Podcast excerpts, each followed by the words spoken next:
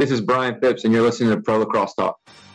Right off the bat, there's Lyle Thompson. Courier, Carly Omiller showing off those shifty skills. Driver driving hard down the alley, and he scores. What a goal from Josh Byrne. Kayla Trainer fires to score. Are you kidding me? By Dylan Ward. Gets topside, Rambo scores! Welcome to Pro Lacrosse Talk on the Lacrosse Playground Podcast Network, your go to podcast for interviews with professional players, coaches, and executives, as well as the latest news and analysis from all three professional lacrosse leagues. Now, here's your host, Hutton Jackson. What's up, Pro Lacrosse fans? Welcome to another edition of Pro Lacrosse Talk. I'm your host, Hutton Jackson. Today, joined with contributor Brian Andrews. I will be joined by Adam Moore a little bit later with our interview with Brian Phipps. Uh, but we were fresh off going to Philly, seeing two games, two semifinal games for the PLL. It was nice seeing you, Brian, in person, seeing some members of the LPG team in person, meeting some lacrosse Twitter personalities I had never met before. But uh, Brian, how's it going this fine Friday? It's going well. Uh, it was fun uh, Saturday in Philly. That was my first time ever actually in uh, the Union Stadium, so it was cool to like experience that for the first time. It was cool to see you again after so long and meet a bunch of other guys, particularly Adam, who I'd never met before. And um, disappointed about the results, but uh, hey, at least the Cowboys lost last night. So today's off. Absolutely. Your Atlas ended up not advancing, but at least the Cowboys lost. I think we can all be happy for that. Um, I don't have a dog in the fight, but never been a Cowboys fan. Um, wife's a Philly fan, so gotta gotta you know go where the home allegiances are. But yeah, it was great seeing everyone there. We saw a lot of people, like I said, that um, both members of the LPG team, which was nice to see you once again. It was nice to see Doug Greenberg in person, who I had never met in person. Saw Dan Newbert again. Saw Matt Linsky again. Um, so yeah, quite a quite a few people that were able to attend, as well as you know some other lacrosse Twitter personalities that I had never met either. So it was great, great time. I had not been to a live sporting event since I saw the Capitals play the Devils back in February 2020. So that was my first live sporting event that I actually got to attend and watch. So that was very nice. Um, you know, finally got to go there. I was not able to get to Baltimore this year. So happy to get to Philly. Going to be at DC next week as well. So excited for that. But uh, we're going to get into these games a little bit. I know we both have some strong opinions about how these games turned out, but going to get to some news and notes first. Um, biggest one probably is that Graeme Hossack resigns with the Halifax Thunderbirds, signs a massive five-year deal with them. So he's going to be a Thunderbird for the foreseeable future. Three-time reigning NLL Defender of the Year, could be PLL Defender of the Year as well, which we'll get into our awards coming up at the end of this episode. Um, Zach Greer, another person that signed with the Seals, resigns a one-year deal with them.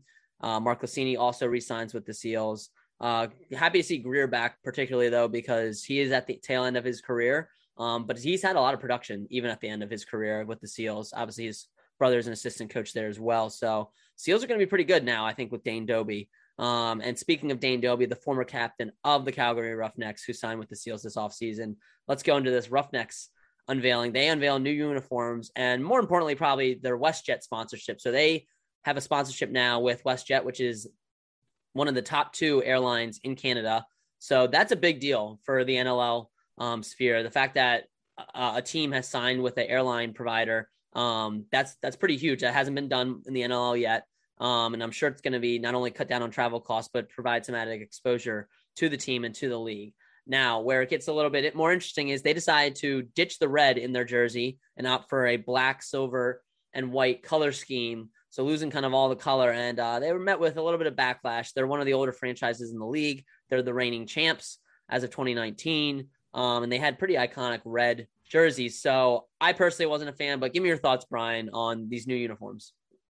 Uh, I was surprised too because you know the joke was that everyone thought they accidentally uploaded like grayscale images. uh, but I just I was confused. It, they just looked bland. I didn't know about the WestJet sponsorship or the, like the turf thing when mm. I saw the deal. Uh, and uh, Dan Lomas actually, we're going to be positive now because mm. I'm I'm going to be negative when we talk about the PLL probably. Um, Dan Lomas brought up a great point. Uh, just to be positive about the sponsorship because it means a lot of positive things, particularly for the players, uh, their ability to like live off of the sport, uh, extends the season to make the my former point more feasible and stuff. So there's a lot of good to come out of this, and I think they could have thought maybe a little bit harder about the jerseys and how to make them work with with it's blue, right? Yeah, it's like a teal tealish blue. Yeah. Yeah, Um, so that's we the got, colors of got a Boise WestJet. State situation going on up there, but they could have probably thought a little bit more how to make this work Mhm. better than black and gray. I, I agree. My my thing is too, like, you know, if you're losing uh your primary color, maybe opt for a teal. Now I don't think I again think the Roughnecks classic red is um classic for a reason. They've won four championships in those jerseys. So I don't see like I'm I'm very against changing that at, at all.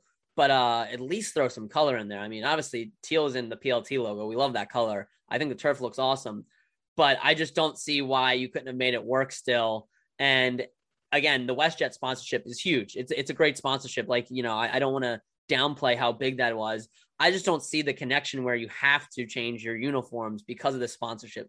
Even if they had a teal turf, you could still have put um, you know, the same logo on there and had that red there. Uh, I know I saw somebody um tweet out that, you know, maybe they don't want to have red because that's conflicting sponsored, you know, with Air Canada that has red in their logo, which I can also understand. But at the end of the day, it's like to go through this massive rebrand of uniforms um you know just because of a, a, sponsorship just feels like i don't i don't get the connection there you know you see a lot of nba teams they they'll adopt jersey sponsors and sometimes they'll have the logos in color on their uniforms and they'll kind of look off um, but they do it anyway other times they have the actual logos downplayed so like you know it's fine if you want to have westjet colors on there but usually it's the opposite. Usually you just have WestJet logo and maybe it will match the color scheme. Now, again, I understand with the Air Canada conflict there, why they probably wouldn't want to do that. I just don't, I don't see the connection here. I, I feel like someone was like, well, we can't really put this big red logo on this teal and blue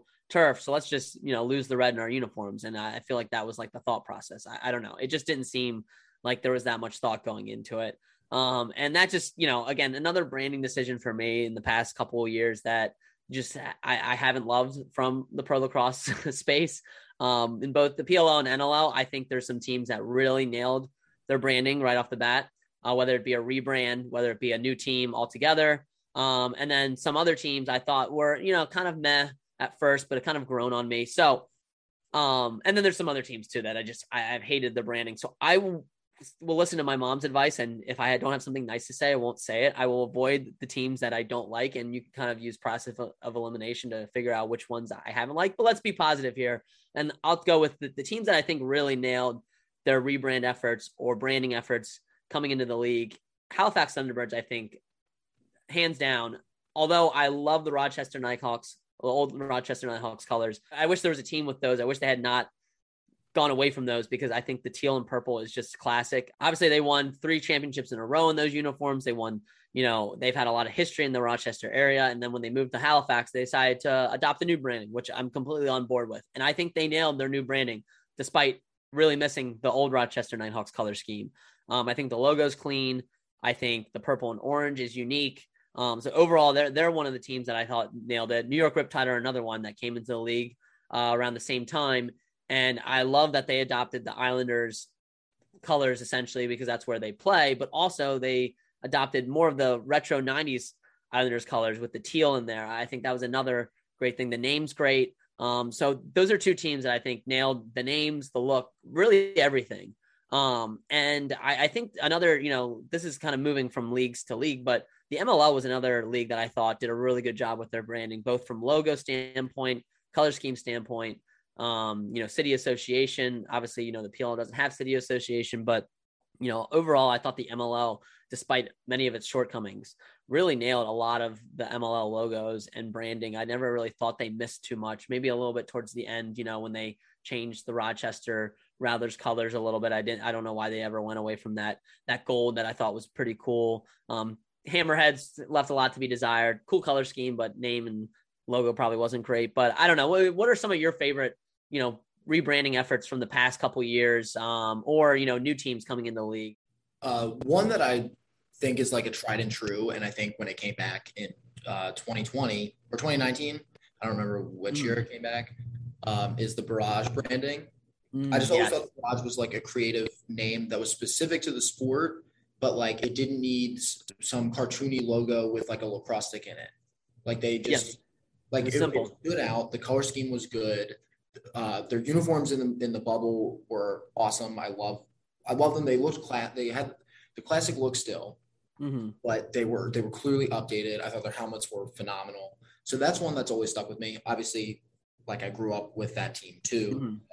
Definitely some bias there, but I just think in particular that's a even from just a name branding perspective and a logo, it differentiates itself from other sports without being too corny, like having a dog chomp on like a lacrosse stick or you know having the classic lacrosse stick, you know X. whatever. Yeah.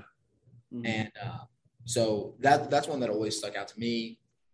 Um, one thing that I forgot about was the original Chrome uniforms and particularly the hel- helmets. Mhm. I, always, I I I thought I thought that year was great. I, this year with the white with the with the faded like teal whatever color that that was, those are phenomenal. But I forgot how much I liked the 2019 Chrome uniforms because they kind of went away from them in 2020 and this year, and uh, I thought that was a success. Even even like from a logo perspective, I thought it was it was different and it worked, and I thought the color scheme was creative. Yeah, I thought they, you know, I thought they really did a good job too, and I, you know, I feel like they've tried to change it up each year. Um, I would have liked them, you know, kind of stick with it. I actually like the 2020 the best. They have like the chainmail look, whereas I, I think the 2019 were a little too busy. Maybe they kind of simplify it for, uh, you know, 2020, and then they kind of went a little bit busy again with 2021. But it's almost like you're they're still, I think, some of the best uniforms in the league. So um, even though I, I prefer the 2020 to 2019, 2021 iteration, like those are still all like top three jerseys in my mind. Um, and yeah, going off of the, the PLL, I think the PLL has done a really good job with color scheme. Um, and I, I don't, I think the logos are, are pretty good too. I really wasn't a fan of the names and kudos to them. A lot of the names have grown on me. There's still a few that are like, you know, kind of generic or weird to me, but, um, overall, when the first original six came out, I was like, uh, okay, I don't know if I can get behind this. Like Whip Snakes is weird. Chrome is weird like Atlas doesn't make sense to me. But uh, you know, those three teams I think have the best uniforms in in the league. Uh, I love the Whip Snakes, red and teal. I think it works really really well. And you know, going back to Calgary, someone was saying that the red on teal wouldn't have looked good. Well, you have the Whip Snakes; it, it looks fine there. So um, I love the There chrome was that whole uniforms. Argument about like what is teal and whether it's not. I don't know. Yeah, or is that orange or red? Yeah, Yeah. we- we- I you guys can look it up on lacrosse Twitter. There's a thread. I don't want to, I don't want to harp on the the roughnecks too much, but uh, the Atlas I think too the best. I mean the the purple and uh sky blue as well as like the Atlas like uh pattern on their jerseys. I, I think the the PLL did a really good job, and I think that's the coolest thing about the these PLL PLL jerseys is the patterns on the jersey. Some of them are a little too much. Some of them they're trying too hard. I think like with the cannons, like just keep it simple. You don't need to have everything on there. Um, you know, with the smoke at the bottom. But like the whip snakes, snake skin is cool. The chromes are cool.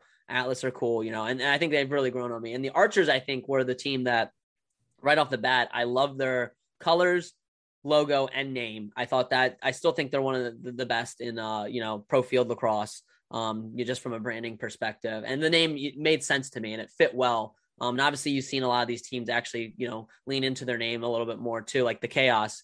Um, so you know, I I think overall the PLL team names were a little meh for me to start, but they've grown on me. They're definitely different from the MLL, and I still maybe prefer the MLL names. But we might be seeing some come back. We saw the Cannons come back. It'll be nice to see maybe the Bayhawks, uh, maybe see the Outlaws. Lizards would be good. Lizards probably on the sillier side of the MLL names, even though I still like their branding a lot too. But you know, those are some some teams that I've liked um, that have kind of grown on me that I maybe didn't like at first. Uh, again, the same too, too in the NLL side. I think the Rochester Nighthawks, their lo- new logo and look is great. Um, I would have again preferred the teal and purple, but there's probably you know ways they couldn't have gone with that colors look because probably Halifax probably still owns um, you know that color scheme, those old logos. I don't know really what the situation is with that. Um, again, it's a crime that we don't have those jerseys still, but I think what the Rochester Nighthawks did was pretty pretty smart because there really wasn't a team with that army green. There really wasn't a team, I don't think, with green at all at the time, um, really prevalent in their jersey. So they went back, they went to that, and uh, I thought it, it worked out really, really well. Um, and their logo is simple, you know, it's an R with the wing. It kind of pays homage to the old Nighthawks logo without, you know, being a direct rip off of it. So um, I like that. I don't know if you have an opinion on your your Philadelphia Wings. I thought their old logo was perfect. I still wish they would just go back to that. Um, but they've kind of grown on me. The color scheme, the wings on the jerseys, I think are cool. Um, I still don't like the you know main W logo, but I don't know. What your opinion on your your Philadelphia Wings? the, the old logos, of course, a classic. Mm-hmm. The new the new version of it reminds me of like the joke everyone made about like the Google workspace rebranding where everything became Mhm. like square. Like they Mhm. just minimal they just did a minimalist version of a W with wings colors and they kind of tried to it just it's it's not as good. I can I still like it though. Yeah, It's And not bad. It's- it's- color scheme is still one of my favorites. yeah, I, I I do like the gold added in there. Like uh, you know, I think the red, white, and black was classic, and I didn't think you really needed an accent color. But now, like seeing it on those jerseys, I, I think it looks really cool. Um, and again, I, I always love the wings on the jerseys. Um, I know some people think it's tacky, but I personally like it. I've been pushing for the Ravens to add it to their jerseys, you know, like for a while now because I think the Ravens jerseys are bland. I feel like if you have a team that leans in really really well with something like that like wings like you got the atlas to have the horns on their their helmets like that's great like I, I love that the archers have the arrows like i love when you can kind of you know pull minnesota vikings or la rams and do something cool with your helmets or your uniforms and uh, i think the wings do a good job with that with the wings. San diego seals are another one too that at first i was like okay i'm not too crazy about the purple and gold but it's unique and i, I like you know where they're going with it um, and it's kind of grown on me since then. Um, now, if I didn't mention your team, that's probably because you're in the the rebrand new team doghouse for me. So we won't mention your name. Um, but there's been some recent rebrands or new branding that I just haven't been a fan of.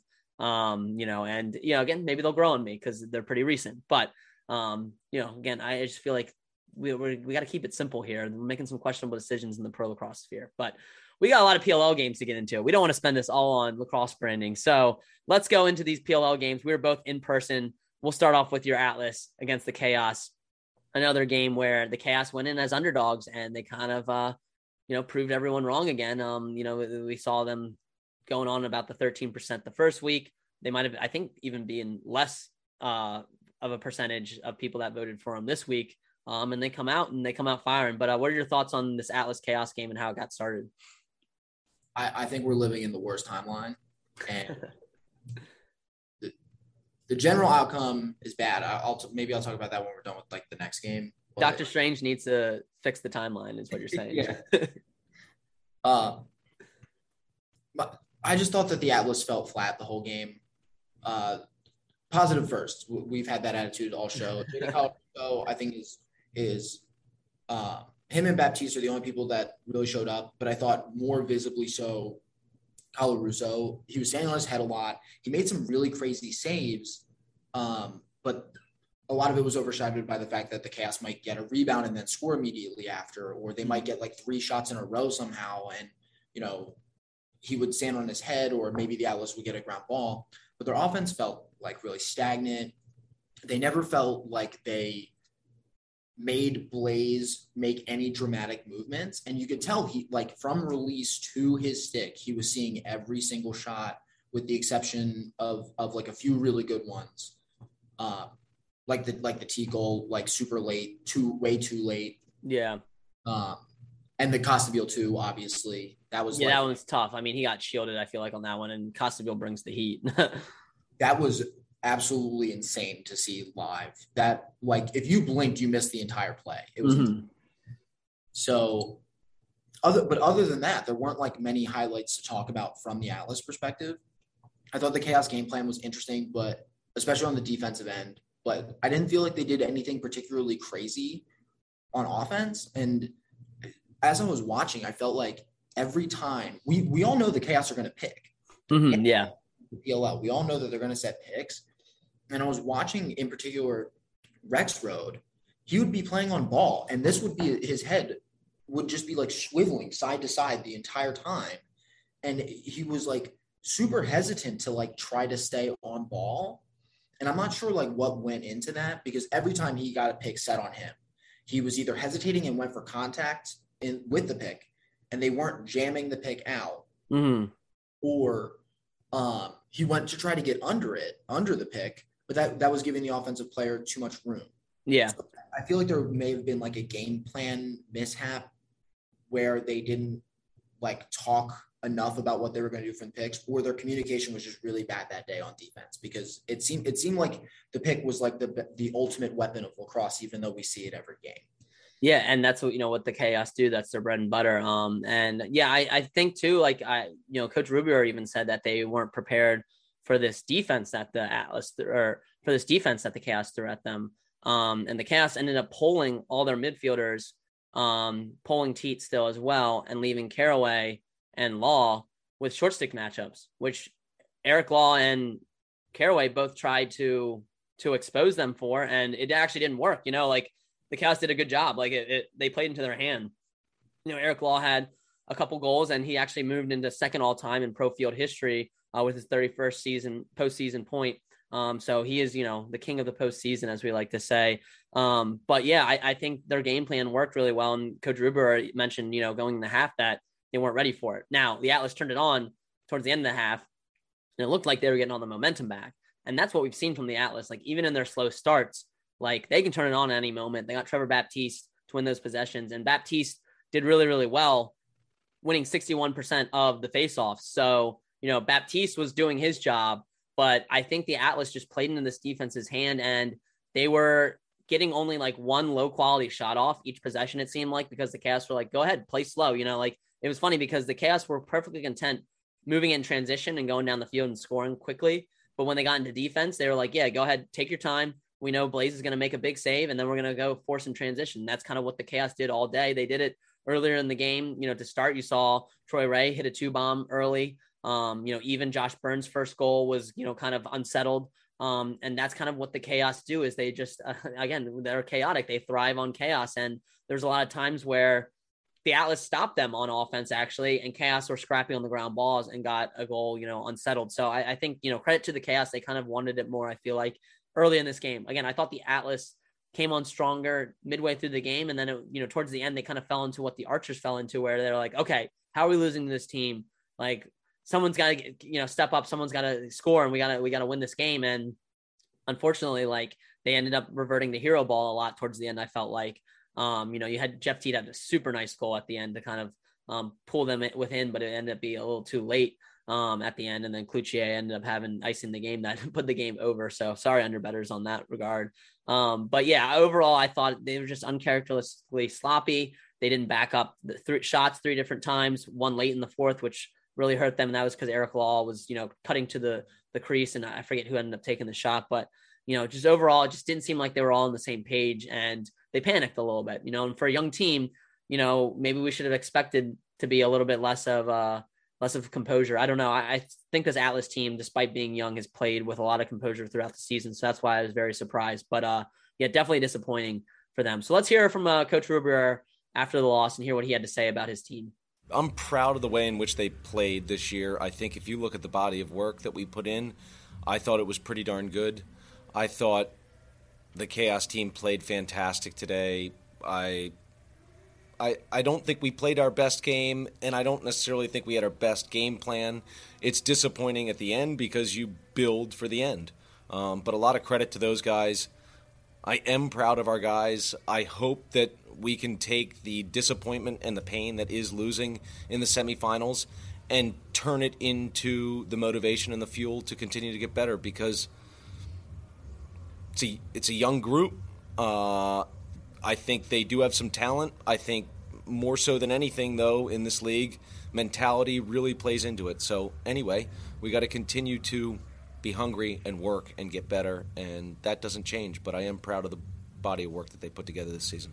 Yeah, so you heard from Coach Rubeor. Um, so he's up for head coach of the year, and personally, he has my vote. We'll get to our awards a little bit later. Um, I think what he's been able to do with the Atlas team was huge. You know, we never really think there's rebuilds in pro field lacrosse because there are so few teams. It's you know hard to really just punt on the season, and he didn't really do that. And uh, but a lot of people, you know, going into the season expected the Atlas to be very low and to kind of be rebuilding, and they proved that you know there are no rebuilds. Um, you know, they rebooted, they they completely changed the makeup of this team, and it, it worked out for them. So even though they they lost in the semifinal matchup, a very uh, great season for them. And another player I want to give some love to is Brian Costabile. I think he's my second favorite midfielder, only behind Tom Schreiber. Um, you know, I can't put him above Tom just yet, but his style is so fun to watch. You mentioned that two point goal that he shot. Um, he also does a lot, you know, between the numbers too on defense. Um, he's just an all around great two way midi. But um, overall, I mean, he has my vote for midfielder of the year. I just think he's been so much fun to watch, and uh, and overall, he's a guy that I think is the part of the nucleus of this team. You know, we talk about Eric Law, Tucker Durkin, Trevor Baptiste, you know, some older guys on the team that are, are their captains, or veterans, but you know, Brian Costabile plays like a veteran. He's just the, the way he goes out there and competes every game. Uh, I just got to give some love to him. I know he's one of your favorite players as well, Brian.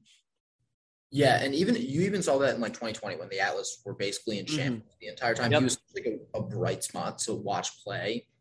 And I think the thing that I enjoy the most about watching him play is just that he his willingness to just go out there and scrap. I'm very mm-hmm. excited to watch him play for the Wings because I think he's going to be well suited for it. Mm-hmm. So there's just something different in field lacrosse because we've all gotten so used to like, oh, well, they're transitioning to defense, so these guys are going to get off the field now. And I know that happens in box too, but it, it, particularly in field, it's so crucial to have someone that when they're on when they get caught on the defensive end of the field, Ryan Boyle's not in the box saying, "Oh, they got this guy trapped on defense," because mm-hmm. he's not going to say that about Costabile. The guy just mm-hmm. goes out and scraps, and then he can just find awesome shots and make them go against anyone.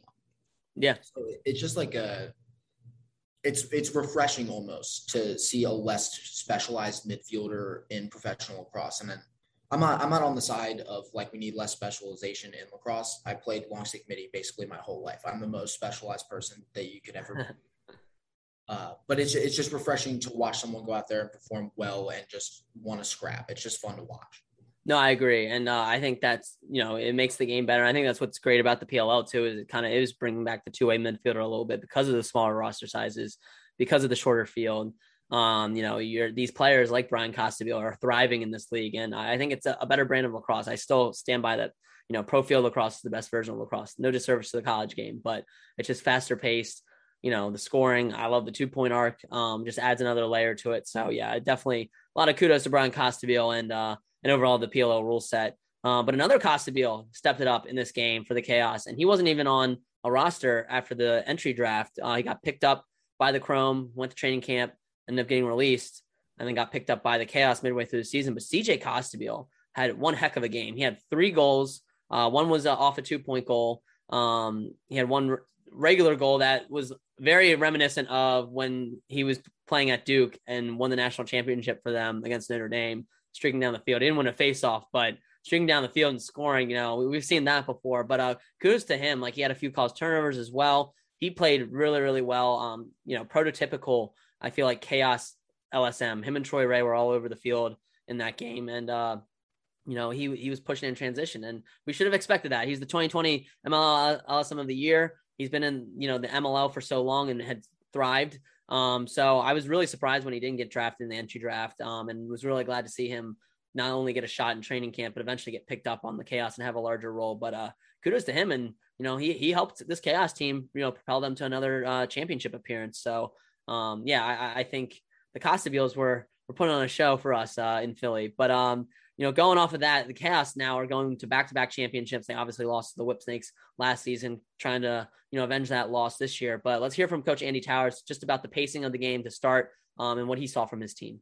You know, we're riding the strength of uh, our defensive coordinator Ryan Curtis. He does an unbelievable job of breaking down the opponents that we face in this league, and everybody has their respective strengths and he's a master at identifying what those respective strengths are and and and creating a plan to challenge them and that's sort of sports in general you know you, if you force your opponent to beat you in ways that they aren't traditionally used to uh, you know you've done your job and if they make the adjustments on the fly and they manage your game plan and are able to be successful you, you know you take your hat off and you shake your hand and you know, it is what it is. And and and uh, you know, Ryan Curtis does a does a phenomenal job of that. And we've got an unbelievably tight, close knit locker room.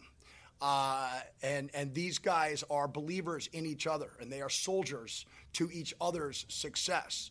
You throw in the success that Max Adler's had in the second half of the season, and marry that up with the best player in the world in Blaze Riorden in the goal, and we're a defense that. Um, you know, is, is tough to beat. And certainly we were tough to beat in the second half today, and we were tough to beat in the first quarter. But credit them for making the run that they made in the second quarter. And, uh, and we got one more game where we got to play our best to win it. All right, so you heard from Andy Towers. As I mentioned, we have a rematch between the Chaos and the Whip Snakes. We're going to talk about that a little bit, but let's go into the Whip Snakes Water Dogs matchup that we both got to see in person. Um, talk about this matchup. I actually thought this was, even though the scoreboard uh, at the end of the day maybe didn't show it was as close as it may have felt. I, I felt like this was a, a, real battle of a game. I felt like it was a lot closer. I think the Whipsnakes got some, I don't say lucky breaks, but were able to make some plays where the Water Dogs maybe got a little bit unlucky. Um, overall, I didn't think the Water Dogs played bad, but what did you see from this game and uh, this Whipsnakes win that sent them to their third straight championship? It's funny. I feel kind of the exact opposite. Where maybe maybe it was just because I had felt defeated from the first game already, but I, I largely felt similar during this whole game between the Dogs and the Snakes as I did in the second half of the Atlas versus the Chaos because I felt like the Atlas just couldn't do anything in the second half. Mm-hmm the Chaos were getting all the lucky breaks. And I kind of felt that way like all the way through this game. There were times where the dogs would break through a little bit, but mm-hmm. it felt like the whips would just kind of it kind of got out ahead. And it's like, okay, fine. And then the dogs would like catch up a little bit, but then the whips would extend that lead again. And then it was it was like a constant game of catch up. And mm-hmm. I never really felt uh I never really felt the dogs just were doing enough to fully catch up and maintain it. And that makes sense. And and that's kind of why, uh, even though we feel like a little bit different about the game, I actually think we're in agreement with most because I feel like the same way the Water Dogs did feel like they were playing catch up the whole time. You know, a lot of that I think is due because Joe Nardella went 59% at the the stripe, you know, and he was really winning a lot of these clamps. And obviously, Water Dogs are great at winning the ground ball battle, even if they don't win the clamp. But that's where I feel like the Water Dogs can never get into a rhythm like they did in that first game where they beat the Whipsnakes because they weren't able to get a lot of consistent, you know, back to back possessions. Um, I thought the offense looked fine out there, though. I thought they did well. Um, definitely a little bit of complacency towards the end of the, the game, um, for sure. But they were still scoring goals. Kieran McArdle was playing really, really well. Ryan Brown was all over the playing well. Uh, Michael Sowers, it was great to see him back.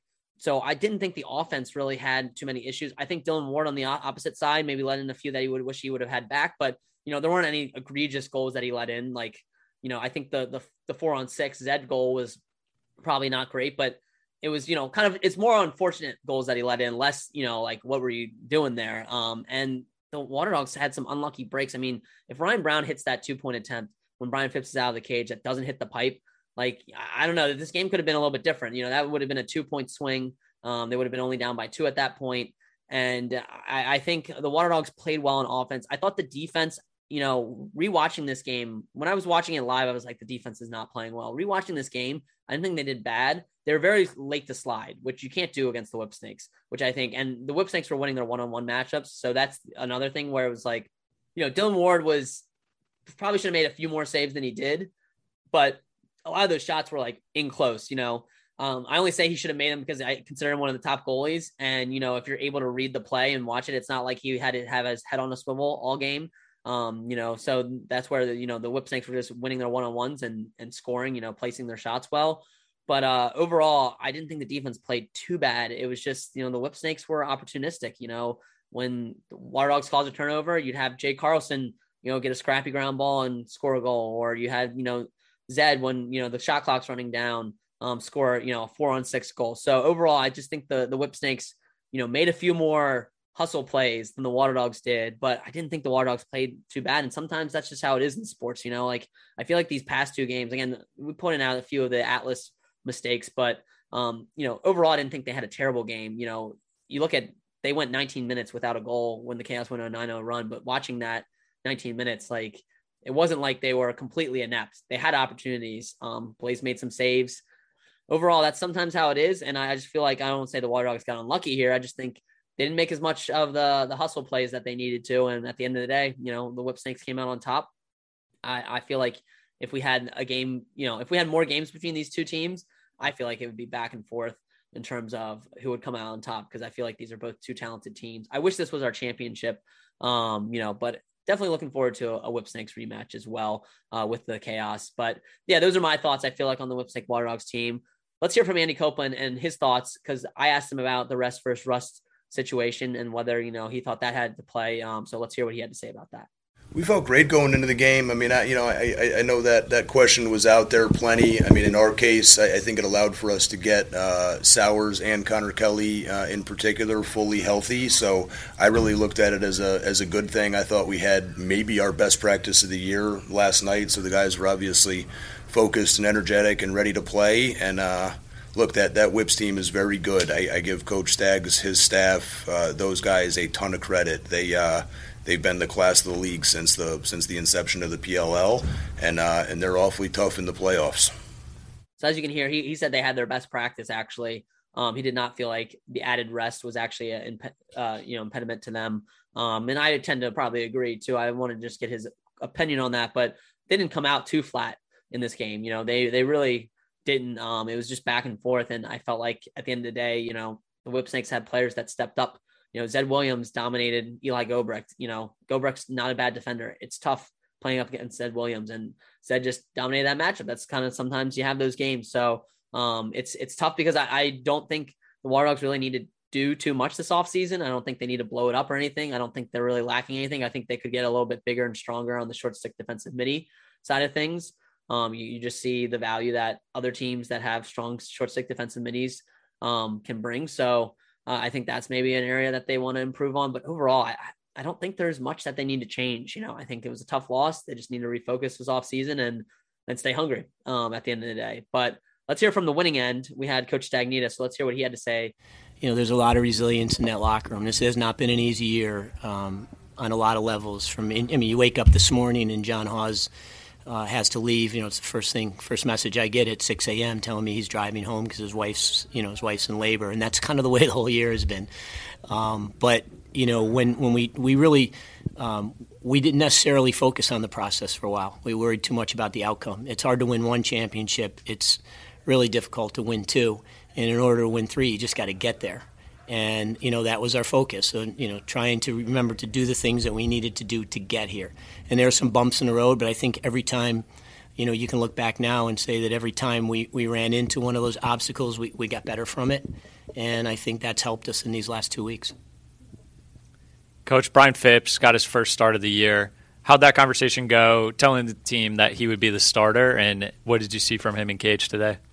Um, you know it wasn't really a team conversation um, there's you know there's decisions that, that we have to make, um, but I think that the team, uh, you know, I, I, don't think it was a secret that we were going to go in that direction, and you know I, have I've spoken about it.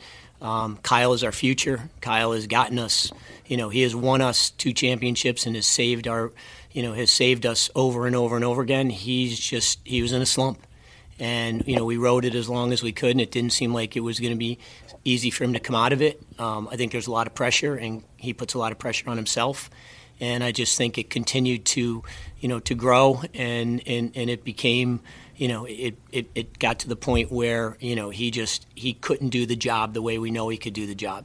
So you know we fortunately have Brian, who is you know, been a professional for a long time, has played in a lot of big games, has been a coach, and that's why you have a backup, right? You have someone that hopefully can come in and, and, and help you out when you need him and make a difference, and, and he did that today, and we played good defense in front of him. Um, but I'm gonna, you know, I'm gonna reiterate that, you know, Kyle is our future, and we have a ton of confidence in him. Um, we just got to get him through this, you know, through this tough stretch. So obviously, he he mentioned Kyle is the goalie of the future, um, but Brian Phipps was the goalie that they went with in this game. And he came up big 13 saves in this one. We're going to hear our interview with him a little bit later in this episode. Um, but going into this chaos Whip Snakes rematch of the championship, this is actually only the fourth time in pro field history where we've had a rematch in the championship. And actually, all previous three times, the team that lost in the first meeting has won in the second. So we're going to see the chaos overcome and beat the Whip Snakes, or the Whip Snakes going to three-peat. What are you feeling on this game uh, heading into DC, Brian? I'm good. This is where I start being like pessimistic and breaking the positivity rule. we have again another instance of a team being in the championship while having a losing record. So we're not punishing regular season performance. I love rooting for an underdog just like everybody else. When you when you see it when you see like some no name school basketball team in March Madness, like you root for them. Mm-hmm. fun to watch them do well, but because they had to perform abnormally well to get to where they are. So it's fun to watch them continue to do that. This is this is like an example of two years in a row where some where a team is like in the bottom half of the league and just like turns it on in the in the playoff bracket and then they get awarded with a potential championship or a second second place in the league and it just feels super undeserved under, undeserving from a from a playoff narrative perspective i feel like we missed out on so many cool matchups partially because of how you mentioned like the bracket should have been reseeded in in success in successive mm-hmm. rounds mm-hmm. particularly but e- even without that, like we didn't get, we never got an Atlas Archers rematch, which I think w- would have been an electric second round game.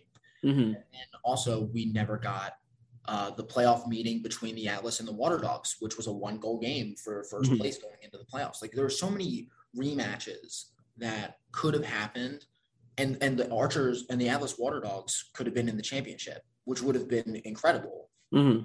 So I just feel like we're missing on so many other really cool storylines. And now I feel like one, we're now in the second year straight of the same championship game. Uh, a team with a losing regular season record, record is in the championship game again and could win. Or the alternative is we are we're sitting here talking about a league weekly that the entire community talks about how much parity the league has because you know basically it's whoever's going to win is 50-50 every week, but then we have the same champion every every year. Mm-hmm. Like, what's what's the attractive narrative about? Like, how are we going to attract people to this league based on this championship? Yeah. Now, I'm I'm going to agree with you that this was the least, my least favorite, uh, you know, potential matchup in the championship. Um, I definitely didn't want to see another whip snakes chaos. I didn't think the last year's game was that particularly that great. Um, but I'm going to play devil's advocate because I do. I, I love that you brought up about the reseeding. I, I really wish that they did reseed, um, you know, after the first round because I would have loved to see. I think it should have been Water Dogs playing the lower seed, playing Chaos, and then Atlas Whipsnakes. Um, those would have been, you know, personally more fun matchups. However, had that happened, we still could have gotten a Whip Snakes Chaos matchup, you know, out of that. So I'll play devil advocate there. Like I'm not too torn up about because we still got a result that would have happened even if it receded. You know, again, we could have gotten Water Dogs Whip Snakes in the championship. We could have gotten Water Dogs Atlas. Like, you know, it could have been a different combination, but, you know, I don't get too hung up on that. Um, so I got to give credit to the Chaos, though, too, for what they've been able to accomplish. And the reason that I'm not too torn up about them going on a run this year, I didn't like it last year. They went 0 4 in the bubble. I feel like they should have just had, you know, I feel like they should have made group play mean more and had one team not make the playoffs. This year, it didn't bother me as much because we get an extra round. Like, you know, the MLL used to have six teams, even when they had more teams, it always just four teams would make the playoffs. And, you know, it was hard, you know, it did add a little bit more weight to the regular season, which I like. But then you had some teams at home and, you know, some meaningless games towards the end of the season. We didn't have any meaningless games really towards the end of the season at, all. So I like having seven make it. Like originally I was like, oh, just have six make it, you know, two teams get a bye. I kind of like one team gets a bye. You have, you know, three playoff matchups in the quarterfinals. So I actually like how they're doing it, but I do wish they would reseed. Um, but I'm going to give a lot of credit to the Chaos. You know, they beat the teams that they needed to get there. Archers were favored to win the championship. They beat them. Atlas were favored to win the championship. They beat them. Two teams that they, you know, and both lost to earlier in the season. Obviously, the Chaos had a lot of success against the Archers in their history, but, you know, they lost to them earlier in the season. Um, and then they ended up beating them most recently and then again. So, you know, have a lot of history there. But overall, they beat the teams that they needed to do. They've mixed up their game plan because I'm still to this day not too high on this defense, but this defense has come out and performed. Um, and then obviously I, I, have been high on Blaze Riorden. He continues to perform at a high, high level. So, you know, got to give Coach Towers and them credit. Playing devil's advocate since I've been doing that. We saw in the MLL first three years, Lizards play the Bayhawks three times in a row. So even though we had alternating champions, there was even less differentiation in the MLL originally. So, you know, play devil's advocate again. I don't think I would have loved to see a different team than the Whipsnakes in the championship. I don't think if they if they win three in a row, I think you know it, it's not a great look for the league. But I don't think it's that bad either. I just think it shows they hey they're a dynasty. You know, I think when we look back on it, um, you know, when we do have more variety in the championship, we're going to say, okay, Whipsnakes were really that good. It wasn't just the fact that there was fewer teams; um, they really were that good. So um, at the end of the day, yeah, I would have loved to see a different matchup than the one we're getting. But I think this one's going to be better. I, I think you know, last year I think the Chaos were a little bit outmatched and they played really three great quarters. They game plan well, and then the Whipsnakes kind of turned it on. This game I think is going to be a dogfight. I think both teams are playing similar style where they're just they're scrappy, they're winning ground ball battles, they're opportunistic. I mean, that's the chaos is bread and butter, but the Whip Snakes have been playing that way a lot recently too.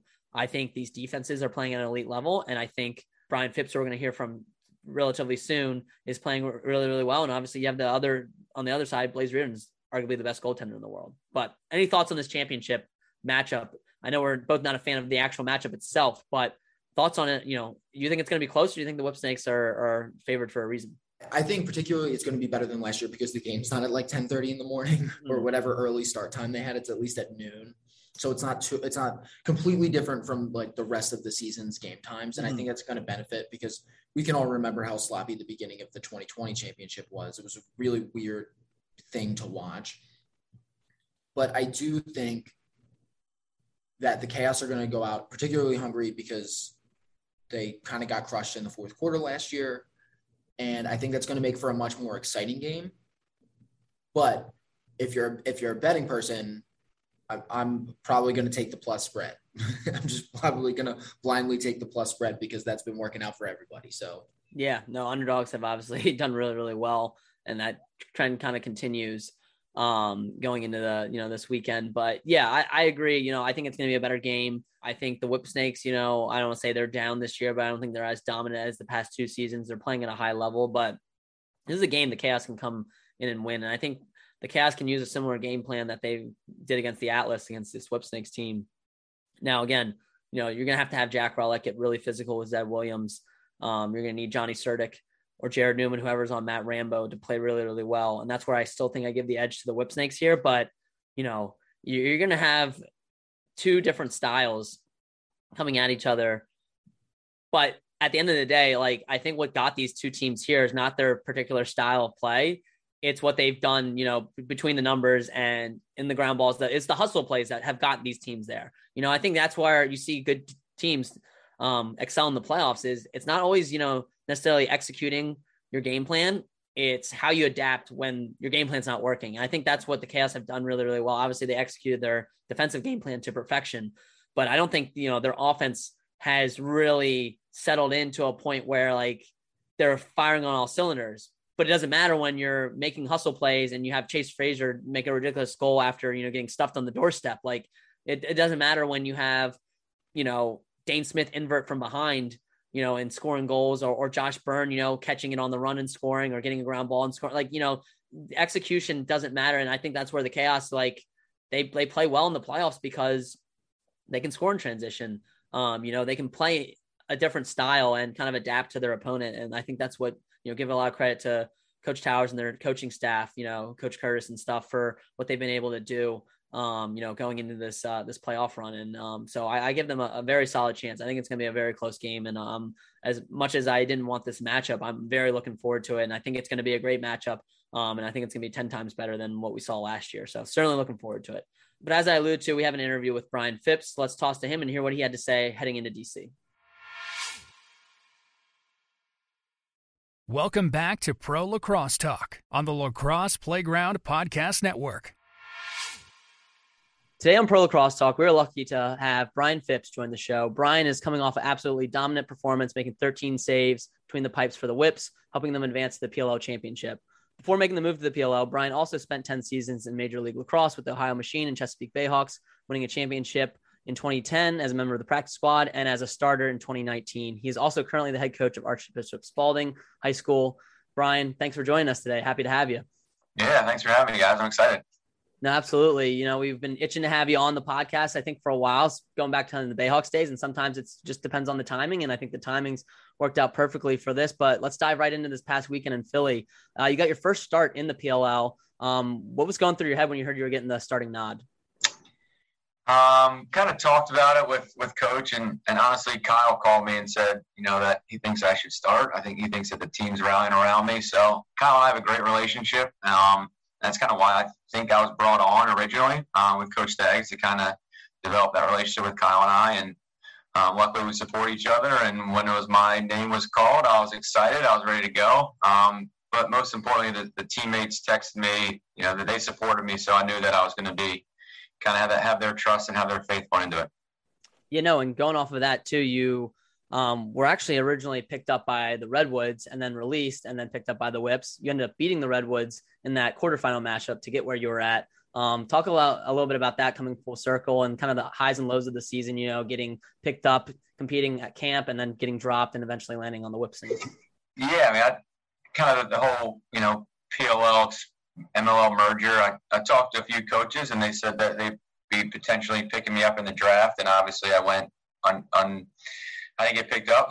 Um, and then the Redwoods scooped me up, and I was excited to, for the opportunity there. Um, obviously, a talented team, a great group of guys. Uh, I know several of them from from playing in the MLL prior. Um, and then with training camp came out, and Jack and, and Timmy were playing really well. Um, so Coach Nat decided to go that route, and then I was kind of just sitting, waiting, and seeing what would happen. And then, you know, some teams said that they're going to pick me up, and then uh, luckily, the, the Whip Snakes are the one that actually got the, waiver claim in um, to, to, get me. So um, it's kind of been a whirlwind. Obviously, selfishly, when I knew that PLL and MLL were merging, I wanted to be a Whip Snake. Obviously, I was a big fan of them and watching them the past two years and rooting for them from fellow teammates and, and friends. So um, it's nice to, to be on that team and, and wear that jersey.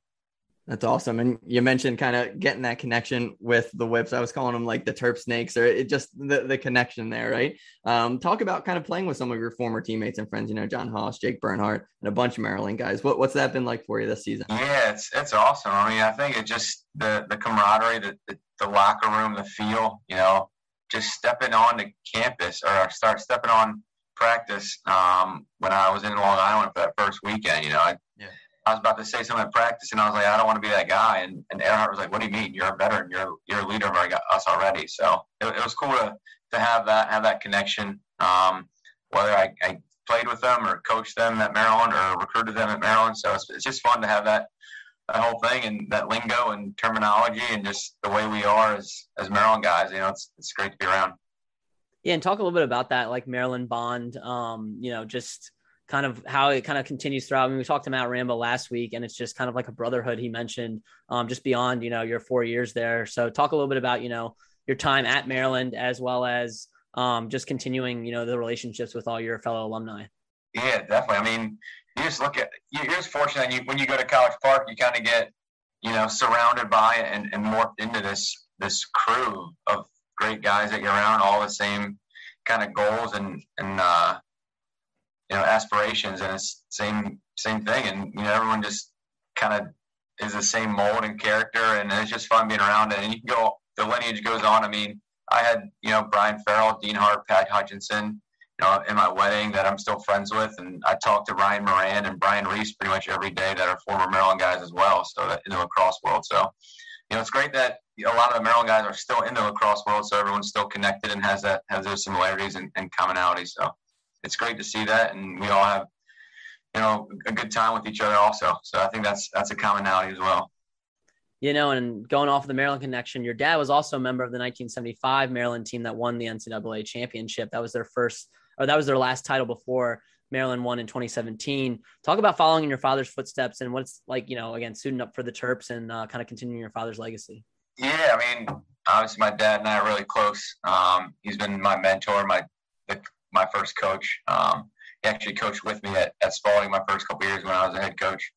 Um, so was kind of my best friend, my, my mentor, and just being able to share that bond with him in, in the Maryland legacy and, and playing with my brother at Maryland was awesome. Um, my, my grandfather actually played at Maryland too, so that that uh, Terp legacy runs within us. And I was very fortunate to meet my wife there, who coaches lacrosse at Maryland now. So Caitlin is still in College Park and, and keeps me and has that connection there as well. So I get to go back to campus every now and then and see it change and all the new additions there, which is really cool.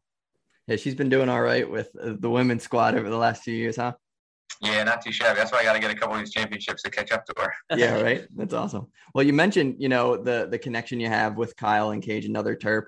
Let's kind of go back to 2019. You know, another time where you're with another Maryland goalie, Niko Amato, right? Uh, and and you got in Cage in 2019 and helped the Bayhawks win uh, that championship. Your first as a starter. Talk about uh, your time in the MLL and, and that championship with the Bayhawks. Yeah, I mean, obviously, you know, we have a, a lot of Maryland guys on that Bayhawks connection too, and and Brendan Kelly was a huge supporter and, and, a, and a huge friend of mine that that did a lot for the game of lacrosse, and I was very loyal and appreciative of what he did for the Bayhawks and the MLL. So I was fortunate to stick around and, and play with them for a couple years. And you know, it's one of the best organizations in pro lacrosse that that's been around. And um, obviously, that you see that with the the uh, uh championships that that BK has won and, and has put forth on that you know the best product and the best lacrosse venue. I think. Um, in the area, so I was very fortunate to, to play with them and stick it out and and play against some great, you know, it's kind of, I was reminiscing this past weekend because we played against Dillon Ward, Zach Currier. Mm-hmm. Um, so like Matt Bachler was a coach there. So a lot of the, the, the, Denver Outlaws, Bayhawks connections were this weekend as well with myself, Manis, Abbott, kind of going against Dillon, Slosher, Currier, and, and Bachler again. So still some players in that 2019 championship in the MLL, but you know, now that everybody's under one roof in one league, you know, it's it's the cream of the crop, and the, the talent here is is super impressive, and it's just fun being a part of it now too.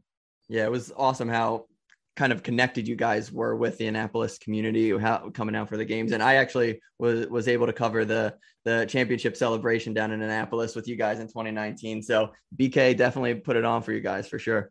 Yeah, he definitely knows how to party, so it's a good time. awesome. And then going off of that, you know, you mentioned that win against the top seeded Water Dogs. Um, talk a little bit about, you know, dethroning them as the top seed and helping this Whip Snakes team get back to championship, the championship. Um, and then what are you looking forward to, I guess, most going into DC?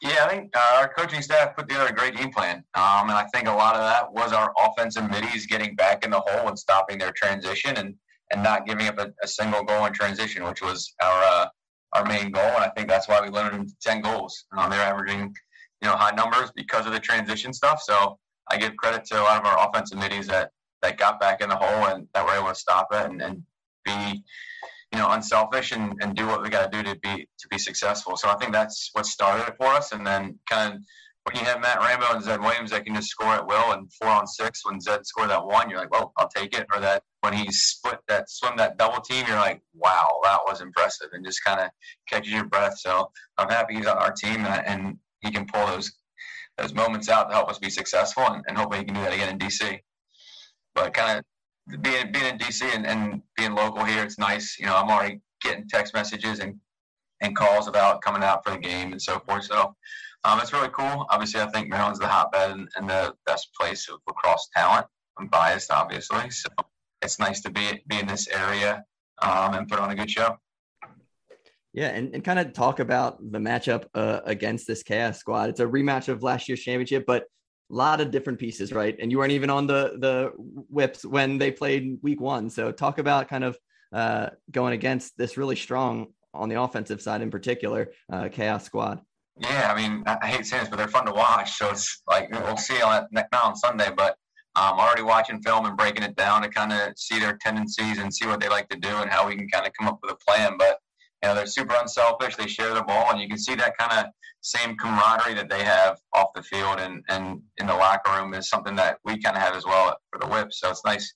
You kind of see that, you know, off the field tendencies lead to success on the field. Um, but again, they're going to be tough to, to battle against and, and tip your hat to Blaze Riorden, who's, who's the best goalie in the world right now and playing at that high level. So um, hopefully Rambo and Rambo and Blaze have that little relationship and friendship that Rambo can get the extra edge again. No, yeah, we love it. And you know, mentioning the DMV, your brother Mike coaches at Georgetown. Um, you coach yourself at Archbishop Spalding. Talk a little bit about you know the coaching ties and, and becoming a coach. You know, you played with your brother Mike, and now you both are coaches. So, uh, how did you get into coaching, and what's it been like? You know, coaching Archbishop Spalding. Yeah, I mean, I think the obviously grew up with lacrosse and never knew how long I'd be fortunate enough to play. Um, I think I've played a lot longer than I expected, but um, the coaching aspect's really fun. Um, being able to kind of work with the youth and, and the kids in high school. But um, right when I graduated college, Coach Tillman asked me to stick around and, and help out at Maryland. So um, I kind of went right into playing lacrosse in college to coaching lacrosse in college, and that's kind of how I still have that relationship with, with a lot of the whips that I played there. And then went to Georgetown with, with Coach Kevin Warren, who's one of the smartest defensive coaches, and I think that's helped me become a coach, but also a better goalie in terms of directing traffic and communicating throughout there on the field. So um, I think the coaching aspect has made me a better player for sure. And then my time here at Spalding has been unbelievable. I think we have guys that that are committed to being the, the best student athletes that they can be and, and doing the extra work. And you know, I saw that success this past year. I think our 2020 class was was pretty impressive and we had a good year, but our 21 class this year had some pretty impressive seniors to, to put us on the map. And hopefully our 22 class can, can keep us there next year. Yeah, you guys had an awesome run. You went up against your, your buddy Brian Farrell in, in that championship game. Uh, talk about that run. You know, it was a phenomenal year for, for you guys to, to make it to the championship. Yeah, it's definitely uh, a little bittersweet. Um, losing to Farrell, obviously, he's my, my best friend in my we were in each other's weddings and we talk every day and, and so forth. So it was kind of unique. We would help each other in terms of game plans throughout when we play other teams, and then it was like, oh, but uh, what, what are we gonna do? And and hat to him, I think you know he, he coached a hell of a game, and so I was, I was happy for him. Obviously, it was, it was really bitter for, for our guys, but looking over and seeing him celebrate with his wife and new baby daughter, which was really cool. Um, and again, that's the game of lacrosse, and that's why it's so great. And we have each other in the Terps and kind of have those bonds. But uh, coaching lacrosse is awesome. Uh, it's great to have that still in my life and being able to do that. No, absolutely. We're gonna move on now to our five and five. So some more quick hitters. Um, you know, a little bit more fun questions, I guess you could say. And I'll start with the first one: is what are some pregame routines you have as a goalie? I know there's got to be some. Yeah, it's it's gone through waves. I mean, when I was in college, I would eat I would have to eat a Reese's peanut butter cup and a blue Gatorade before every game. Um, so that that kind of stopped in, in the pros and kind of kind of got away from that. But it's changed every time. But I, I tap my toes three times before I get in the cage and before I get into the crease, um, kind of reset myself. And uh, it's our, my little thing now and, and whatnot. So that's pretty simple, but that's what I just I was very all over the place, and now that's the only thing I do right now. I just tap my toes three times before I get in the crease.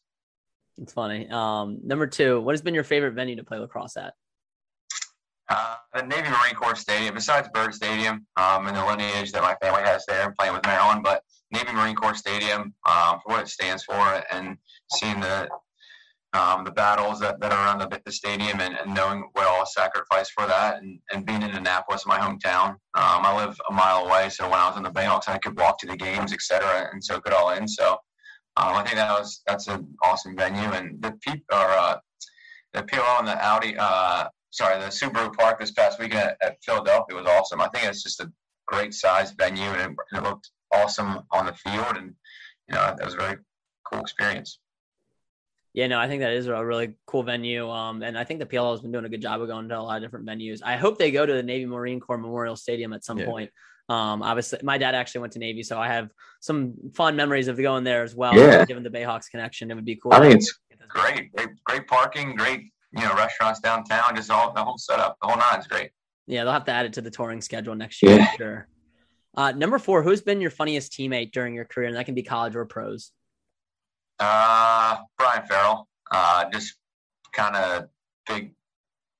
I mean, he, he's gonna see this, but big dumb animal. It's fun loving, kind of, you know, goofy, kind of, but still is my best friend on whenever I need him. So he's been great to play with. Um, having Nick Manis with us again uh, is great to have um, because of our family history. My parents are like best friends, are best friends with his parents, and our dads played together at Maryland, and now they live together. They live next to each other in Annapolis. So uh, that's cool. But yeah, Brian Farrell's probably the funniest one to be around.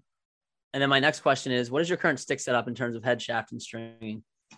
Uh, I use a the Warrior Nemesis three, and I use a Peak Pro shaft. Um, that are just coming out with that Morocco and Quirk use, yeah. which is a nice.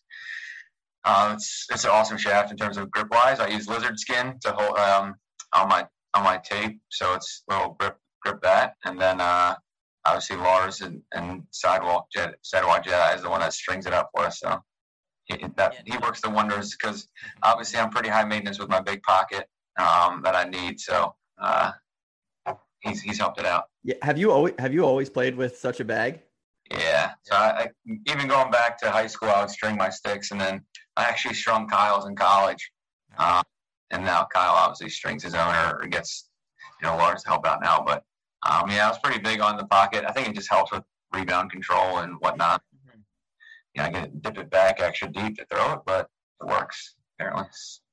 Yeah, yeah my no, my uh, Hutton's uncle and my father in law used to uh, when you were at Severn actually refed you guys, and he said you guys had the the prettiest outlet passes. You still Yeah. you crush it with that. I know. I, I, I'm bummed I haven't gotten any, any recent ones, but have to feel the, the the midline to the to the cage. That little sh- it's a little bit shorter, so you can't get up and outs that I would throw to Brian Farrell every time. So, you know, hopefully Ehrhardt can get some of this next weekend. But there we go. Absolutely. And then my final one is if they made a PLL video game, who did you say deserves to be on the cover? Uh, I mean, playing with Lyles the past couple years for the Bayhawks is, is pretty special and pretty impressive. Um, what he does for the game and how he speaks about it and the character that he has and the joy he, he plays is, is probably my no brainer for, for that. Um, so he, he's definitely a, a joy to watch, and I think he's just great for the sport. Yeah, no, that's a very common answer, answer and I think it's a fitting answer. Um, hopefully they make a PLL video game someday. We're, we're hoping. Uh, and I'll take the off the field question. So it's still sport related. Number one, uh, favorite athlete currently to watch. Uh, that's not a lacrosse player. Uh, obviously, you guys know that, that my love for Ryan Fitzpatrick. So uh, I just love I just love everything that he's done in the Fitzpatrick stuff. Uh, I'm not a Washington football fan, but um, I am a Ryan Fitzpatrick fan right now. So and the Fitz Magic Fitz Magic thing is is hysterical, and I absolutely love it. So uh, he, he's definitely he's up there, but. You know, I got big into the NBA the past two years for the for the lot when COVID shut down and that was on. So I love watching that and, and watching Giannis play. It was pretty cool. Yeah, for sure. we need Uh, we need Fitz Magic shirts. We need the PLL to do it. we got we got it. we got to call up RJ or something to get him to do and it. if you and if you guys uh, win on Sunday, we got to get you guys. Even though you're not a uh, football Washington football fan, you got to go to a, like a halftime game uh, for Washington since there's so many DMV guys on the squad to Yeah, for sure. photo or or something. Uh, Definitely got some Ravens Ravens fans on the team too, though. So that's kind of what we cool too. But There we go. Uh, all right, number two, favorite hobbies when you're not on the field. You're on the field a lot, obviously, uh, but favorite hobby when you're when you're not playing. uh, I love eating. that's fair. Uh, I've gotten into cooking and grilling out steaks a lot lately. Um, this summertime. Um, so I love eating and drinking. To be honest with you, so those are those are my favorites. They're they're, they're a good combo. So you mentioned you mentioned steak. I, I have to ask. We asked your your teammate Rambo favorite cheesesteak last week. Since you're an Annapolis guy, best spot to grab crab cakes in, in the DMV. Uh, hands down, Dock Street Bar and Grill down in Annapolis. Uh, hands down, best best crab cakes you got. Hit up Mo for, for it. I mean, they're they're phenomenal. I recommend it to everybody. It's a hole in the wall dive bar, but you walk in, you're like, this is the right spot, and then you get the crab cakes, and you're like, hell yeah. I love it. Gotta hit that up soon. Uh, at number four, we know uh, you mentioned uh, Coach Farrell and his new little one. You're also a new proud papa. Always curious and biggest surprise uh, since becoming a dad. Anything that's really surprised you? It's been awesome. Let's be. I- I'll be honest with you. It's, it's something that I, you know, everyone talks about and being really cool, and it actually it's hit you hard. And, and she was actually able to come to my game this past weekend, um, and see, be in the stand. So that was something that was pretty emotional to start the game. To be honest with you, and afterwards, a couple of tears when when I saw her and my wife and, and being able to hug her. But uh, I mean, besides the surprise and the diapers, but uh, I'm they we go through a lot. That's for sure. But uh, it's just kind of the do whatever it takes kind of mentality. I think that's what sports is good for. Like you, you wake up three o'clock in the morning, got to change diaper, feeder, like no big deal. Like you, you go with it. So uh, the biggest surprise is probably the what's what's going to be in the diaper when you open it. There we go. Good answer. Good answer. Uh, and then my last off the field question. Um, you know, what what uh what are you watching, reading at 3 a.m. when when you have to feed her? The nerd that I am is film on score break. So I'll look at the iPad. I watched every single Water Dogs game, uh, broke down every shot. So I'm- two games in for the chaos now, so I get to work a little bit more on that. But um, yeah, the lacrosse nerd that I am is just film, film, film. So um, and score break does a great job of that for us, and, and Coach Murphy and, and Stags giving us the game plan. So, um, but yeah, so but if we don't, if it's not that, I'll be honest with you, I'm big below deck fan. I'm Bravo and that aspect of it. So uh, it's my wife's show, so I guess I got influence in it with her, but I'm definitely a fan of watching them. Awesome. So uh, your recommendation is either below deck or watching more lacrosse. I, I, actually, Food Network is is the one. Like Chop, Beat Bobby Flay, Uh, or actually, Impractical Jokers is always on. Oh, that's a classic. So you can turn that on any time of the day on TBS, and you'll be you'll be good. Yeah, the only problem with them, I feel like now, is that the, people are starting to recognize them more. Yeah, I was wondering how the whole COVID protocol will be with them, like being able to do their Oh, shenanigans and whatnot. So it'll be interesting to see how they keep it going. But they're, they're hysterical. absolutely. That's what we watched. We got we were delayed in uh in Albany in the locker room. Uh, we had Impractical Jokers on watching in the locker room, so that was good. That's funny. Uh, and then my final that wraps up the five and five. But my final question I like to always end on is: What is some advice you have for a young player looking to one day play lacrosse professionally? Uh, definitely. I mean, now we're like in the past, you know, 12 years that I've been playing in the professional, it's kind of nice to see where it's coming, where it's going. And shoot, like, we'll be on NBC Sport. I mean, I'll be on NBC, like the original NBC playing uh, in the championship game. So it's just cool to see that and, and showing that the young kids that there's an aspiration and there is a, you know, a dream and it's actually realistic that you can be a pro lacrosse player and, and actually doing that full time. And, you know, so, so don't be discouraged. Obviously, the, the most advice I give a goalie is like the most important shot is the next one. So, you know, you could have nine saves, but if you give up that next goal, you could lose by one. You could have one, you could have two saves and you win the game. Like it's all, it's just the most important one is the next one. And that's kind of the mentality that I have for, for our guys and, and kind of the, the mentality of, you know, so what next play mentality. And, and that's kind of what I tell our kids of you mess up, so what? Go make the next play. As a goalie, you let one in, so what? You got to get the next one. No, I think that's some great advice. Uh, well, we certainly appreciate you hopping on, Brian. Best of luck with the whips coming up in DC, and we look forward to seeing you play. No, no problem. Thanks for having me, guys. I appreciate it. Appreciate what you guys do. It's awesome to watch. All right, so welcome back. We appreciate Brian Phipps coming on the podcast. Uh, you know, definitely looking to see forward to seeing him in this championship. Um, I'm personally going with the whips in this one. I just think, you know, again, overall they're the better team. Wouldn't surprise me if the chaos come out though, especially given the history of the past four rematches in pro field history. Uh, you know, obviously we have seen um, instances where the team that lost the first match have won in the second. But are you going chaos or whip snakes in this one, Brian? I think I'm going to go whip snakes. I did say prior to the interview that I that I would take the plus spread if I was a betting man, and I am. But I, I think I, I think the whips have the advantage in the matchup for a lot of reasons that we don't have to go into. But I, I don't think I don't think the Chaos are going to be able to do what they did to like the Atlas, for example. I don't think they're going to be able to creatively gameplay away players mm-hmm. on the Whip Snakes because I think the Whip Snakes just have too many options mm-hmm. in their offensive game plan. We see that from like week to week. Like we see we see Rambo go to that five and five that I talked about on an episode or two ago. They also have the two man game from X. They just they still have Dodgers from the midfield. Um, so I, I think I think that it's going to be difficult, or at least I just don't see a way off the top of my head to game plan a lot of those options away like they did Mm-hmm. with the Atlas. So it'll be interesting to see what they end up doing. But I'm but I'll, I'll probably take. I think I'm more confident that the Whip Snakes will take it. Yeah, no, and I, I think too the Atlas wanted to settle down the offense. They wanted to play their sets. Whereas I think you know if the Chaos try to get into a transition battle with the Whip Snakes, you know I think the Whip Snakes are going to be right up there with them. You know, Ehrhardt can shoot from range. Um, you know, they have the, the pieces to push in transition as well. Brian Phipps is great at outlet passes, just like Blaze. So I feel like you know we could see a high scoring back and forth transition battle uh, ensue. Um, so if the Chaos try to play that style, I think it will behoove them to. Um, I just think the the Whips could could match them in that as well. So I'm going Whips personally. But in addition to the championship, we're going to hear PLL awards. So we'll be putting out an article pretty shortly of all the LPG staff picks for the awards. But let's go into our own picks, Brian, for the awards. We'll start off with the Rookie of the Year. Uh, who's your pick for Rookie of the Year? I'm going to give it to TD. And the reason I give it to TD is, yeah, it, he's tied with Baptiste for face-off percentage. I'm not sure if that's still true after the chaos, but I'm sure it's at least close.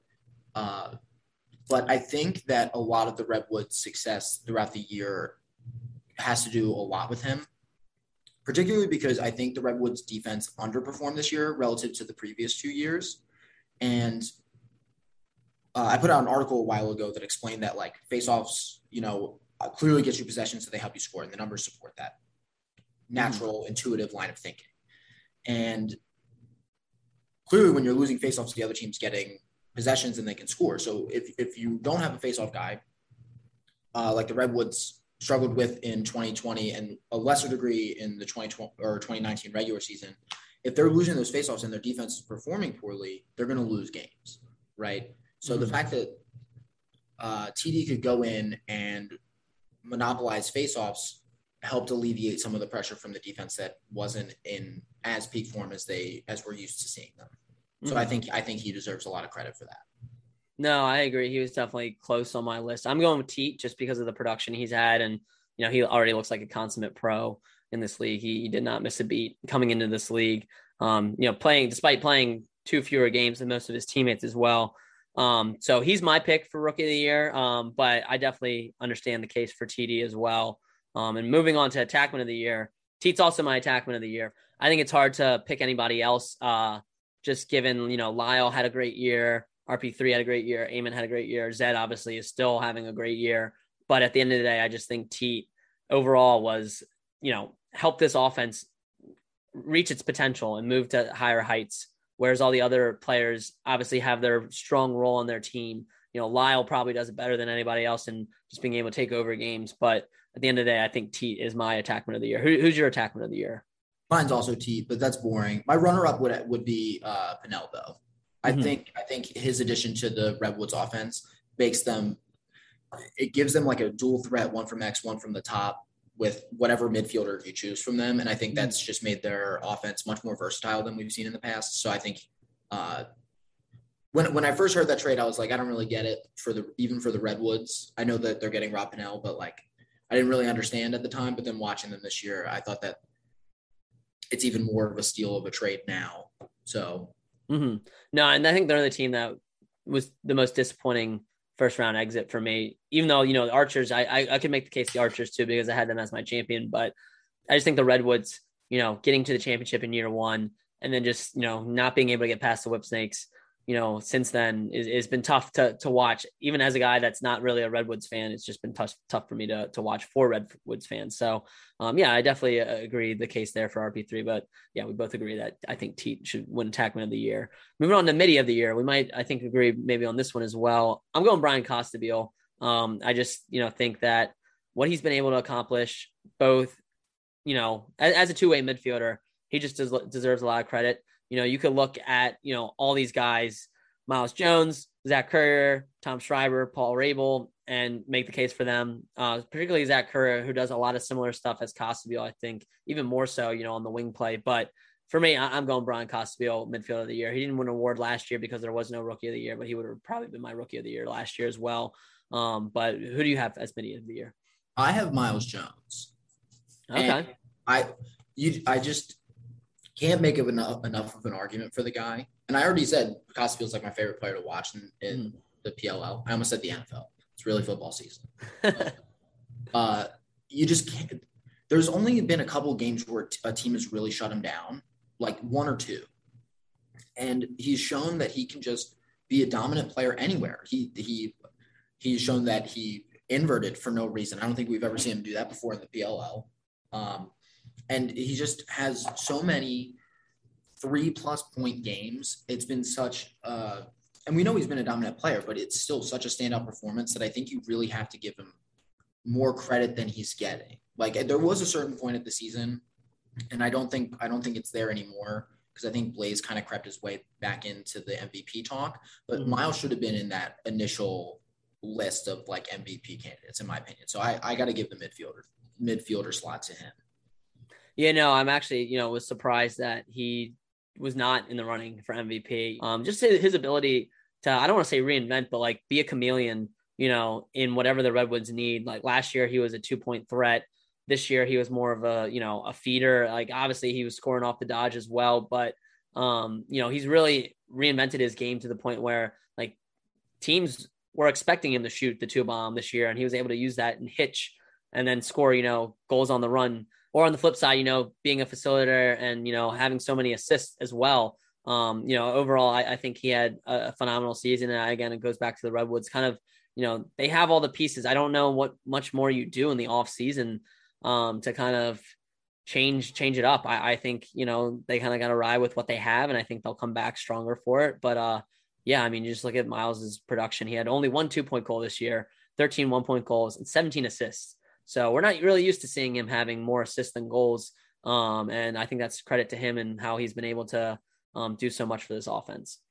Moving on to the defender of the year, who do you like for this? This is this is a tough one because there's a lot of different types of defenders in this league.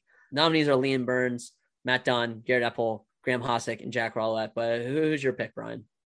Uh, I, am going to couple this with the LSM pick, just and you'll see why in a second. So I'm going to go with Burns, and I'm going to go with Reese for the LSM.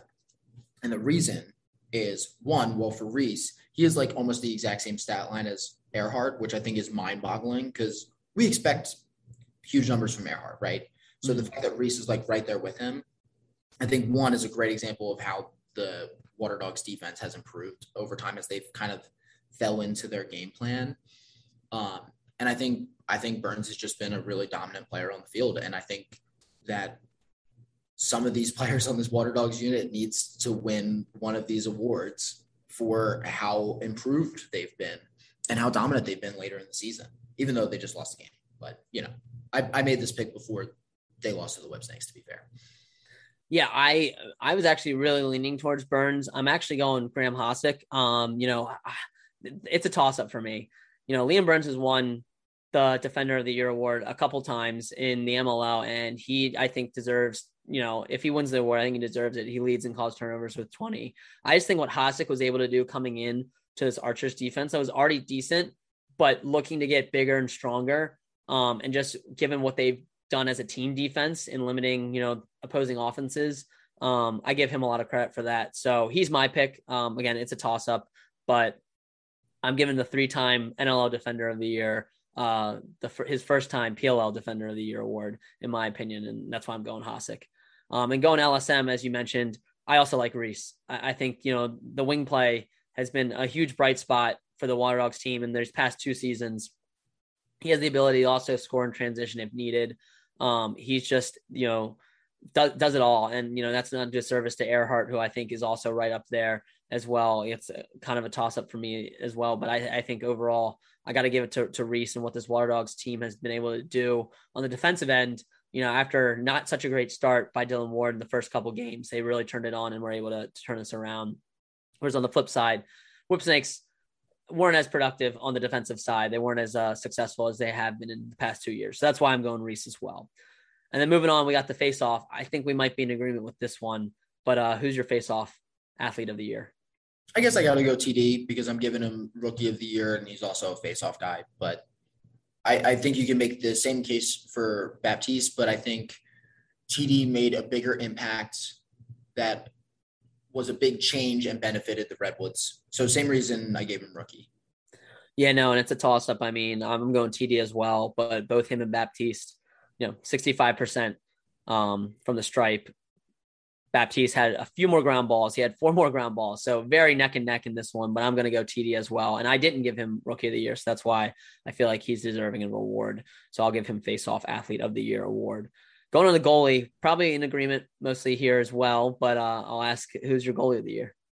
I mean, it's got to be Blaze. But if if Blaze gets like the MVP, for example, say they like win the championship and he's like the MVP pick, uh, I would love for this award to go to Kyle Russo because he had to step in, big shoes to fill, did more than he was expected to do or asked to do. Even he's not a nominee though. I know. I'm just saying. Okay. Like, yeah, gotcha. That's that's who I think is really deserving um, because I think Blaze is going to get it. So I think that's a important conversation. Mm-hmm.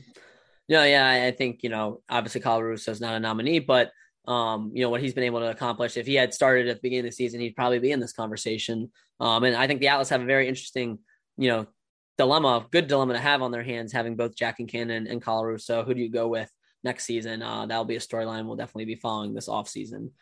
Moving on to short stick defensive committee of the year, uh, we have Goodrich, Harris, Logan, and Tarafanko as the nominees. Who's your pick for short stick defensive committee of the year?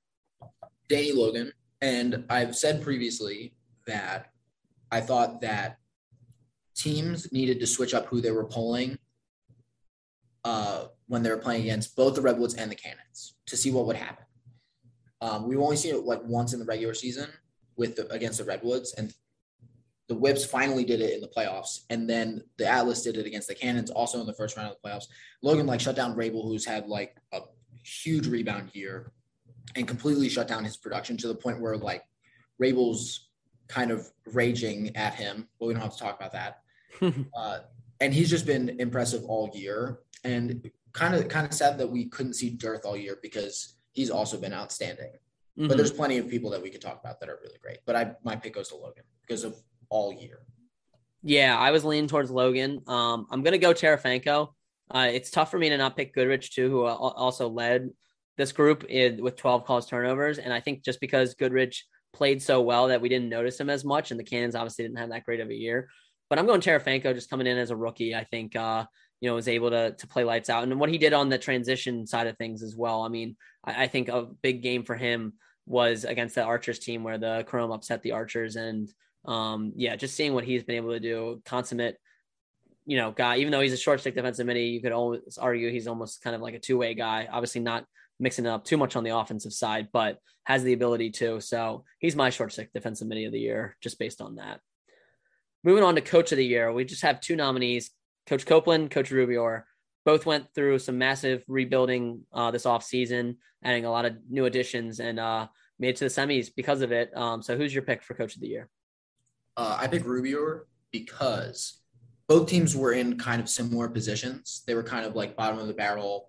Um, and they kind of had to make moves in the offseason after 2020.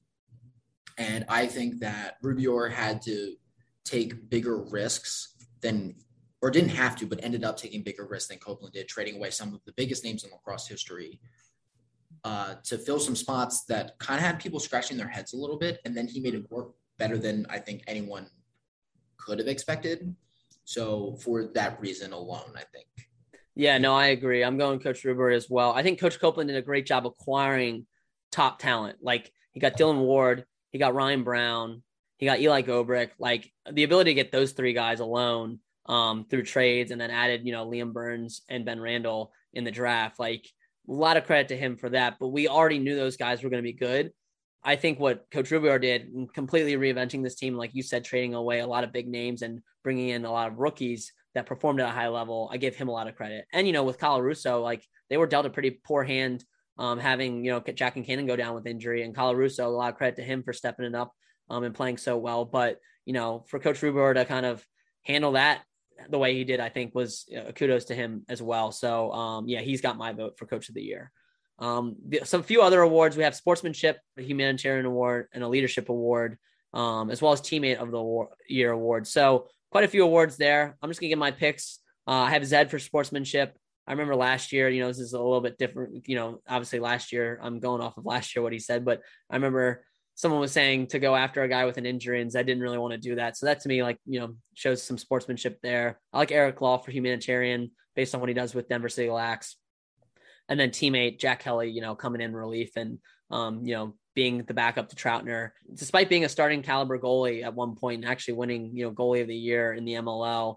Um, you know, I give him a lot of credit for being a great teammate, and it was nice to see him back on the field. And then leadership, you got to go Kyle Harrison, in my opinion, just what he's done for the sport. Um, we're gonna definitely miss him on the field, but know his presence will still be very involved for a long time. Um, what are your picks? Any any picks for these uh these four awards, Brian? I have like all the same picks as you. I think I did um no, I had all the same picks as you. So yeah, so pretty pretty much in agreement, you know, with that. Um, you know, all all the nominees though are deserving. It's tough to always choose these awards. Um, and then finally, MVP. Who's your MVP, Brian? Biggest award. Who do you got? Um, I went with Currier because he's the only he's the only person who has a shorter list of reasons why he shouldn't be the MVP than reasons why he should be the MVP. Joe Keegan or somebody put out, or maybe Jake Watts put out a comparison of like each one of his stat lines and compared it to one of the other top players that were a bit more specialized, I guess, or filled a more specific role in their team. It was comparable to like all these previously MVP caliber people in previous seasons. I just I feel like it's not even an argument at this point. Yeah, no, I uh, I tend to agree with you, and um, but at the end of the day, for me, I go by most valuable player, and I think all these players, you know, we mentioned, you know, that are nominated, Ament, Lyle, Teat, Currier, very valuable to teams. Most valuable is Blaze Riorden. You know, I don't think the Chaos are where they're at if they don't have Blaze Riorden. You know, if they had any, if they had Dillon, went with Dillon Ward or whatever, I think they'd still be a solid team. I think a lot of, you know, if they had any other goal in the league, they'd be a solid team. I just don't think they'd be at the level they were at if they uh, didn't have Blaze. So he is my MVP just based on that alone, what he's been able to accomplish, and obviously he's proving it. You know, heading into uh, you know his second championship. Um, and I think they're going to live or die by Blaze. And, you know, so far they're living by him. So if Chaos is going to win, I think he's going to have another big game. And he's been having, you know, monster game after monster game pretty much all season, all three years of the PLL. So he's got my vote for MVP. But those are our thoughts on the awards. We'll hear what who actually wins those awards pretty soon. Um, that wraps up another episode. We appreciate Brian Phipps hopping on. Brian, as always, we appreciate you hopping on and joining me to discuss these games. And uh, we look forward to the championship in DC. But that wraps up another episode of Pro Lacrosse Talk.